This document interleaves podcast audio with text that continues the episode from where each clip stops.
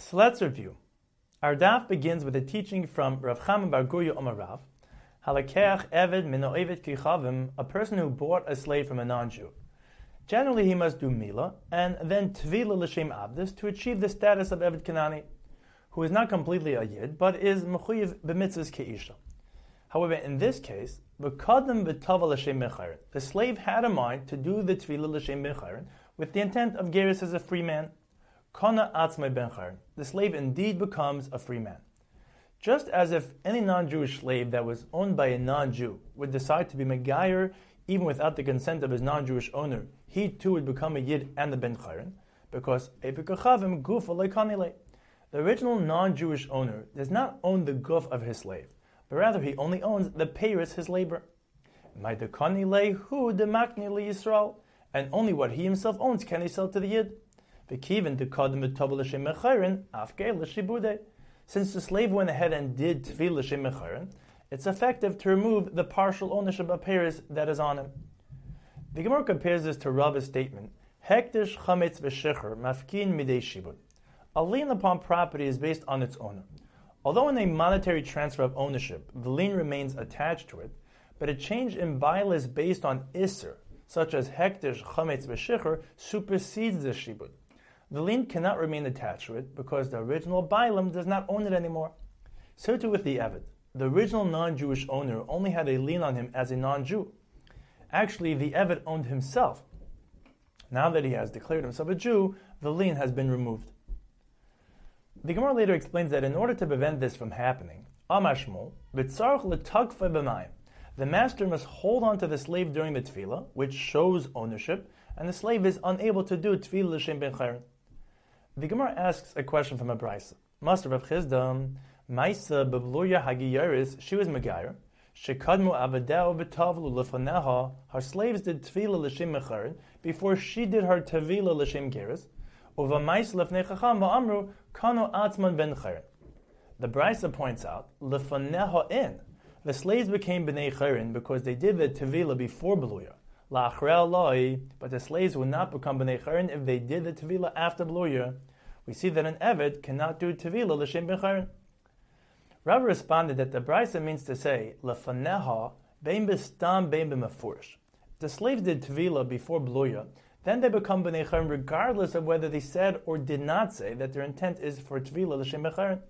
Lachareha ben mefurish in b'stam loy. If the slaves did Tevila after Bluya, then they became B'nei Chayrin only if they specified that their intent is for Tevila l'shem b'chayrin they did not say anything, then they would become an Ebed Kanani. The Gemara proceeds to present a related teaching from Rav Avia. Only when a Yid bought the Ebed Kanani from a guy can he do Tevila l'shem mecharon, because the owner only has Paris. But when a Yid bought an Ebed Kanani from a guy that was selling himself, he cannot do Tevila l'shem mecharon because it's a sale of his guf. Rav Avia brings a proof to this din. The pasuk says, "V'gam ebnei hatoishavim hagerim imachem mehem tiknu." Atem koinim mehem, v'lohem koinim mikem, v'lohem koinim zemizeh, v'lohem koinim mikem. Rav Avia proceeds to explain that the pasuk cannot be referring to buying a slave leperis, because atu evikachavim lekanile liyisrael yadav. A guy is able to buy a yid leperis, as the pasuk says. Yad ger b'toishiv imcha umach achicha imoy v'nimka leger toishiv imach oila eker mishpachas ger. And we learn out mishpachas ger zeho evikachavim. Therefore, it must be that the first pasuk is referring to buying a slave legufay. The Gemara proceeds to discuss the din of a ger who did mila but did not do tevila, or did tevila but did not do mila, and cites a brayse in which there are three opinions. Chachamim Aimrim Tava mal mal tavel, ein ger yamul v'tavel. Chum require both mila and tevila. The other two opinions are Rabbi Eliezer and Rabbi Shua. Bigmar explains, they both agree tavel v'leimal hareza ger. Of course, like tefillah, we need both, but b'di'evet, tevila alone is enough. Shekimitzino b'imahais shetav v'leimalu. Before Kabbalah Satar, the women did tevila. Although there is no explicit source, the Gemara explains Savarahu, Dimkain b'man nichnasu tachas kanfei they must have done some act to show their acceptance of the Torah. And since the women by Matan Torah did tevila without Mila, therefore Harez Ger. The Machlaikis is in the case of Mal V'loy Tavel. Rabbi Eliezer holds Harez He is a valid ger because Yalaf Me'avis. Before Yitzis Mitzrayim, they did Mila. Although not mentioned in the Torah, it's mentioned in the Vim. However, we find no mention of a Tevila. Since the men before Matan Torah did Mila without Tevila, therefore Harez Ger. Rabbi Shua holds Ein Zeger. Ba'avos name Tvila Hava. Before Kabbalah Torah, they also did Tvila. This is derived from the pasuk Vayikach Moshe es Adam v'Yizrik al Ha'am v'Gemiri the in Hazab Tvila. Moshe sprinkled the blood of the karbanis, which were brought before Kabbalah Torah, onto the people, and Hazah is always accompanied by Tvila. Let's summarize. According to the Chachamim, we require both Tvila and Mila. According to Rabbi Eliezer, we need just one, either Tvila or Mila. According to Rabbi Yehoshua, Tevila alone works. Mila alone does not work. We must always have Tevila. The Gemara explains further that both Rabbi Eliezer and Rabbi Yehoshua hold done an efsher mishi efsher. We learn out the din of men from women that Tevila is enough, even though women are unable to do Mila and men are able to do Mila. However, the Chacham hold ain't done an efsher mishi efsher. We cannot learn out the din of men who are able to do Mila from women who are unable to do Mila. And since the men before Matan Torah did both Tvila and Mila, therefore, in Ger Achayamol V'Yitvel. We require both. The Gemara connects this previous machlekes to another machlekes.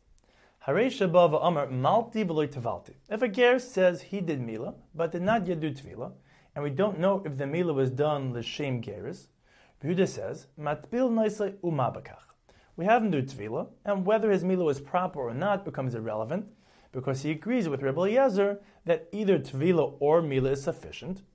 Rabbi Yossi says, Eimat Bilan, we cannot have him do Tvila before verifying the validity of his Mila, because he agrees with the Chachamim that a ger needs both Tvila and Mila. Another connected machlekes is in a case where a ger did a proper Mila, but did not yet do Tvila. Behuda says, Matbilan ger b'Shabbos. He may do Tvila on Shabbos because since it's not necessary to complete the gears, it's not an issue of Mesakim b'Shabbos.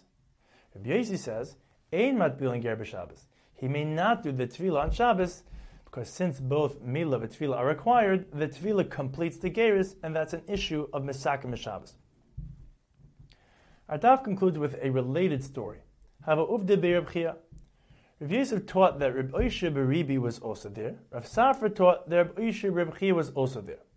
Also the Kamei Ger Shemol Tabel. One evening, a ger who claimed to have done Mila but not presented himself. Amar Le, Shahi Khan Ad Lamachar Benat Velinach. They told him to come back tomorrow to do Tvila. The Gemara observes, Shma Tlas. We can derive three halachas from this incident. One, Shma Minat, Ger Tzarach Shleisha. Geris requires a bezna of three people, since Rav Safra taught that there was a third person there. Two, Shma Minat Ein a Ger At Sheyamel V'Yitval since even though he already did a valid Mila, they still required him to do Tevila. And Taisis points out that we only see from here that a ger needs Tevila, however, it may be that Tevila alone is enough. Three, Shema Minah Ger Balayla. And that's why the ger was told to come back the next morning.